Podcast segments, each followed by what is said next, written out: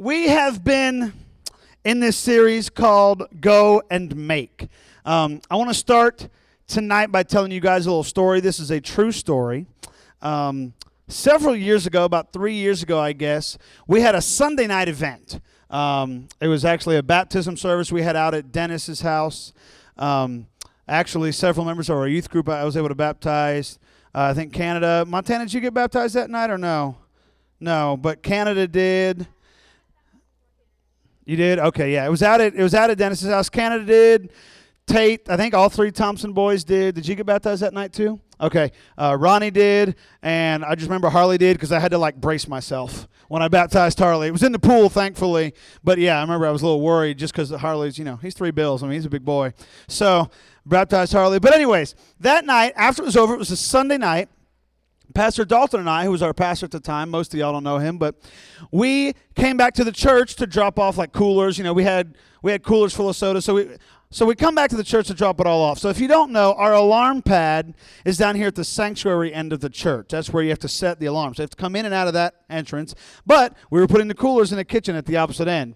So what we did was I came in by the alarm, turned the alarm off, and met him out by the kitchen, which is pr- pretty much par for the course. So I walk through there and meet him. We unload everything. I lock the door behind him, and I'm going to walk through and reset the alarm. Well, I'm walking through the Penner hallway, which is kind of right under us here. Um, it's by where the nursery is now, the Penner, the Penner nursery, and I heard voices, and I was like, "What the heck?" And it's dark out. And y'all, I don't know if y'all know this, churches are creepy at night. I don't know. You wouldn't think. You'd think church would be where Jesus lives. Yeah, churches are creepy at night. All of them. I've been PK, I've been in churches my whole life. They're all creepy at night. And so when you're alone by yourself, it's weird. So I'm walking through and I hear voices. And y'all know this isn't you know, this neighborhood, there's some some characters in this neighborhood.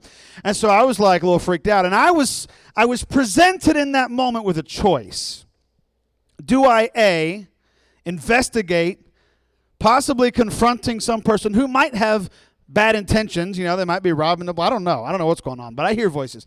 So, or I leave, I set the alarm, and if the alarm goes off, the cops will show up, right? Like, those are my two options. And you guys probably know the answer. I chose the second option. I was like, I'm just going to set the alarm and figure it out. So the next morning, Monday morning, I come up and uh, to figure out what in the world is going on. And I come up and, and, and, and I came upstairs here. It was before we had this, this room ready or anything. It was less than several years ago. And this room down right here behind us has a TV in it. And somebody had left that TV on. And I was hearing the voices from the TV through the vents and stuff downstairs. And it scared the tar out of me. Now, here is the thing if I had had someone with me, I might have gone and investigated, right? Right? Because when you're alone, it's a lot harder to do things that might be difficult or outside your comfort zone. But when we have somebody with us, a lot of times we're a lot more willing to try something new or to investigate or to do something that's a little bit out of the ordinary for us. So, with that in mind, let's watch this video clip.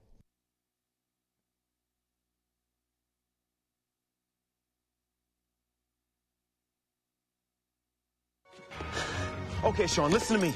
If I'm gonna go back to that creepy institution that I've been afraid to drive by since I was nine, there's gonna be some rules and regulations. Guys, this is no time for funny. Listen, Shawn. I will not enter room first. I will not enter room last. I will not investigate any suspicious noises or go looking for a fuse box. And you will not, under any circumstance, leave me by myself without a weapon of some sort. Do you understand and agree to my terms? I'm not prepared to negotiate. Do you understand, Shawn? Yes, I do, yes. All right. Let's go help Juliet.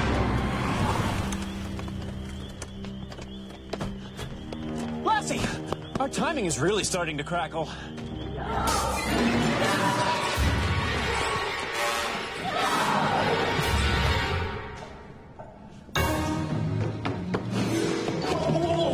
We made a deal, Shawn.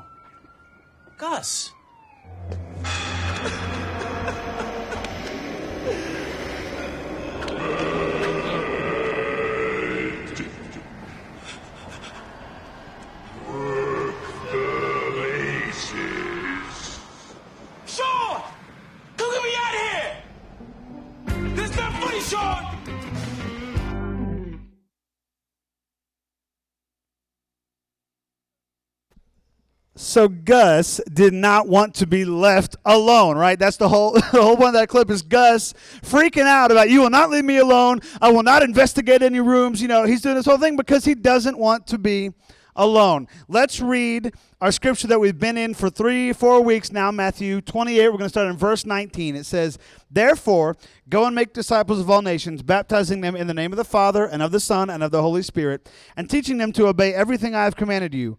And surely I am with you always to the very end of the age. So we have this task, which we've been talking about go tell people about Jesus. This is Jesus giving us the task. But we've been talking about each night, we've talked about the tools that God gave us, right? We talked the first night about how He gave us each other, and this isn't a a, individual task. This is something that God has asked us to do as a group and as a, as the body of Christ and as a church. So we have that going for us. And then the second night we talked about.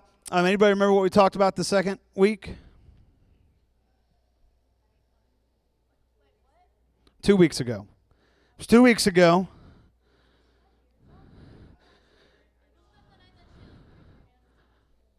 I don't know. We talked about authority two weeks ago. How God gave us the tool of the authority, right? With the guy with the cop badge, we talked about how that gives the authority. So tonight we're talking about how not only did God give us each other and give us authority, He gave us His own presence because fear is lessened when we have help. When we have help, we are less afraid of things. And not only do we have help, we have help from God, which is even better. As cool as it is to have each other, it's better. Wes, what are you doing? Besides distracting me. so, God tells us not to be afraid a lot. If you've read through the Bible, you've noticed there's several times where God says, don't be afraid or fear not. And here, I'm just going to give you a few of them here.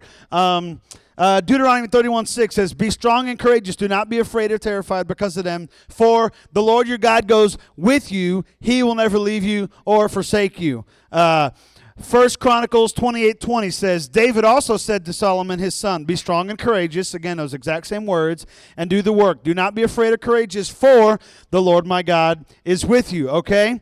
Uh, that's from like the third person perspective. Then from God's perspective, he says in Isaiah 41 10, So do not fear, for I am with you. God says that. And then in the Psalms, it actually puts it in first person for us, which is really cool. It says, Even though I walk through the darkest valley, I will fear no evil, for you are what? With me. God says, I am with you. Psalm 1, that's, yeah, Psalm 118, 6. The Lord is what? With me, I will not be afraid. What can mere mortals do to me? So, so Psalm 118, 6, he says, you know, what can humans do to me if I've got God with me? Another place in the, uh, in the Bible it says, and you may have heard the song that we've sung a bunch of times with it, it says, but if our God is for us, then who can stand against us or what can be against us? Yeah. So not so we have each other but we also have god's presence on our side which is so cool. That's amazing because it's one thing to have uh, to have a person with you. It's another thing to have god with you. Um, and you say okay so how do how does that work? Like what's the uh, the mechanism for that to happen? That's what the holy spirit does Okay, the Holy Spirit is God's presence with us. John 16, 7, this is Jesus talking again. He says, Very truly I tell you, it is for your good that I'm going away. Unless I go away, the advocate will not come to you. But if I go, I will send him to you. The advocate is the Holy Spirit. And so Jesus said, Listen, my physical body won't be here anymore, but I'm going to send the Holy Spirit that is going to be the presence that encourages you, that gives you boldness. See, and, and I'm going to read. Uh, Judah Smith says it this way. He says, God is with you. He will never leave you. He will never forsake you. Jesus declares, And lo, I am with you always, even to the end of the age. Yea, though you walk through the valley of the shadow of death, you don't have to fear any evil, for he is with you. And if he is with you, he is for you. He's not going to walk with you and be against you. That wouldn't make any sense, right? So like imagine there's like a battle. Reminds me of, of Anchorman. You got anybody here seen Anchorman? Most of y'all haven't. That's probably a good thing. Um, but Anchorman, there's one scene where the, the, the, the two news teams are arguing, right? And they're like against each other. And at one point they're talking trash, and you realize that the guy from this team has was over on this side, and they're like, "Dude, c- come back to your side." That'd be weird if God was like, "I'm gonna go with you, but I'm for the other team." Right? That'd be strange. But He doesn't. God's like, "Don't worry, I'm with you. I'm on your side. As long as you're in my will, you've got it." I, we we have this. You know, we sang uh, we just it caught me during during the song that we were singing um, during Everby. The second verse says, uh, "You shoulder our weakness; your strength becomes our own." That's exactly what what we're talking about. We have the power of God on our side, and He hasn't left us alone to try and do this life or to try and live a Christian life. We allow His strength to fill us up. Um, two weeks ago, we talked about how we share in God's authority. All right? And so I want you to think about this. I'm going to take the metaphor a little further. No, no cheesy music tonight. No, I've got the power music, but I'm glad you remembered that. Uh, no, we don't have I got the power this week. But if a, uh, imagine you're in class and like a student comes in, all right, and they've got a little piece of paper from the office, and they say, hey, um, the principal wants to see this student. That little paper says, the principal has given me authority to bring this student to the office, right? That's one thing. And you guys have probably all seen that, right? We've all seen that where a student comes in and says, hey, I've got this. But if the student comes in and the principal's right with him, then you know what's up, right? Then you know, oh, oh dang, it's, whatever it is, it's bad. Because the principal himself came down. And that's what we have. Not only do we have God's authority, we have God with us. So it's like, hey, not only do not only do I have this note from God or whatever, you know, this this authority from God, but I've got God's presence with me, which gives me even more power to let God do what He's going to do. Because in that same situation, the kid really doesn't have that much to do. He's going to let the principal do it, right? Because the principals want the authority. It's the same thing for us that we have this opportunity to just allow God to work like He's going to work because His presence is with us. I got one last uh, metaphor or illustration for you. Remember when, when you're a little kid and you're in the swimming pool and you're like real young, you're not quite, you, you got your floaties on maybe still, um, and you're standing at the edge of the pool, right? But you're afraid to jump in. Anybody, you've seen that? You remember that? Maybe you have little brothers and siblings. You, like, you know, um, what did your parents or whoever was with you, what did they always say? Push them? Okay, let me rephrase. That's awesome. your parents are like mine. I don't. Yeah, I learned how to swim real young. But so, like, let me let me set it up a little better. Then, when you're on the edge and your parent is in the pool trying to get you to jump in in with them, what do they always say? I'll catch you. Come to me. I'm right here. Right? That's God. Say what? I got you, fam. Exactly. Dad said, I got you, fam. It's all good. That's exactly what we're at. You know, that's the situation here. We have we have God saying, Go ahead. Try that new thing. Talk to that person you don't know. I'm right here with you. I'm right here with you. I've got you. And you don't have to worry about, you know what? Because as awesome as it is to have the people and our church body, you know, as awesome as that is, we're imperfect and we screw up. And you know, the people around you are going to let you down sometimes. But God doesn't. So even when those people let us down, God still has us and he's got us in, you know, he's got he's got our best interests in mind and it's so cool. So God has given us this this task of okay, go tell people about me and then he said, Here, you got this church family with you, you got my authority, and you got me with you. So we don't have really any excuse not to go be, to, to go do that. And you know, this is also a cool illustration of how we do that. Because Jesus' story is a story of, of relationship. If you read through the Gospels, we see continually, over and over and over, Jesus didn't just yell at people he didn't know. Sometimes he did, but most of the time he didn't. Okay, think about the story of Zacchaeus. You guys remember the song? Zacchaeus was a wee little man, and a wee little man was he. He sat up in the sycamore tree for the Lord he wanted to see. Right? Maybe we learn different versions of it. To see what he could see? Okay. Yeah, Zacchaeus, you come down. Now, I love this because Jesus said, Dude, come down. We're going to eat. Right? He didn't say it exactly. He said, I'm going to your house for dinner. I'm coming to your house. But he said, He didn't say, Zacchaeus, you're evil. You need to repay everybody all the money you stole, which is what Zacchaeus ended up doing. But he said, Zacchaeus, let's go eat, dog. Right? And so he did it by being, he Jesus affected Zacchaeus by being with Zacchaeus. He didn't affect him by yelling at him. And so it's not our job necessarily to just, you know, get onto the people we're trying to, to, to, to show Jesus to. In fact, I was thinking about this as it relates to another message I'm going to preach in a few weeks. But, you know, there's a scripture in uh, 1 Corinthians 9, I think. Um, and basically it says, don't judge non Christians for acting like non Christians right? People get mad. Uh, one pastor, Perry Noble, I know, he, he talks about, he's like, I don't get why people, why Christians get mad at Disney for acting like Disney's like, they're not Christians. Why do we expect them to act like Christians? What we have to do is build a relationship with and be with them just like God is with us. If we are with people and we have the opportunity to build relationship with them, then we can speak into their lives and then we can bring them to church and then the Holy Spirit can work in their lives and and and draw them closer to Jesus. It's not my job to go to every non-Christian I know and say, "Hey, you better get saved, you, you know, turn or burn," right? That doesn't that hasn't helped. I, I really don't think that's that has convinced many people. I mean, it can, but ask most people what they think of Westboro Baptist Church nowadays. All Westboro does is yell at people. But when we begin to uh, build relationship with people and, and be with them, then we have the opportunity to love them and that's how we're going to draw people into the church and into Jesus. Just like Jesus loved us and is with us, we want to do the same for people. So, for the past several weeks, we've been talking about how to reach people and the tools that God has given us to do so. I want you to think about uh, who you know that doesn't know Jesus. And I do this a lot. That's because I want it to stay in your head. I don't want you to forget. I want you to think about somebody you know, especially now you guys got several weeks of class under your belt. You're getting to know new classmates. You're getting to know people that you're sitting around who maybe you didn't know before. I want you to think about those people. I'm gonna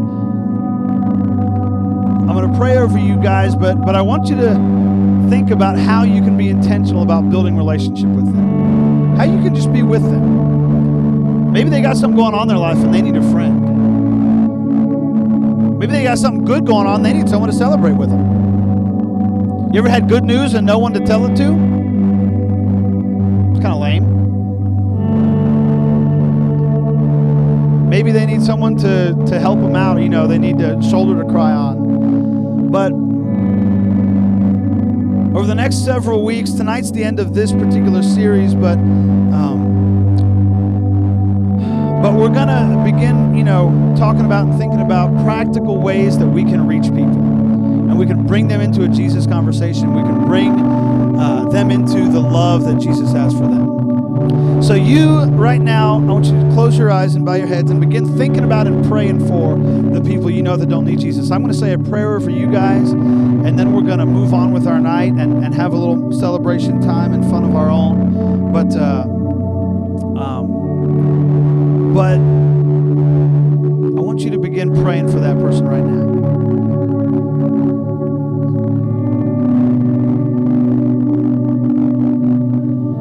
Heavenly Father, I pray for these students right now. God, every one of them who's here and they're thinking about somebody they know who doesn't know you. And I want you to, um, God, I just want you to bless them. God, I pray that you would give them courage. Lord, when, when that time comes and they're presented with an opportunity to talk to somebody about you or to begin to build a relationship with you, I want them, God, let them know that they're not alone. Lord, in that moment, let your spirit uh, overwhelm them, God, even at school and class or wherever they may be, Lord, that God, that your spirit would just be a presence and they would feel it and say, you know what? That's the authority I've got, is the authority of Jesus to, to speak to people. And so, God, I pray that you would, uh, God, just give us a boldness, give us the, uh, the courage to, to do the things you've called us to do, to let the world know about you, to invite them to first priority or to invite them to church. God, if they don't have a relationship with you right now, maybe there's somebody in here who doesn't. God, I pray that even now in their seat, they would begin that. God, that they would, there's no fancy prayer. There's no magic words, God. They just have to pray and ask ask to ask you for a relationship. God, I pray that you would give all of us boldness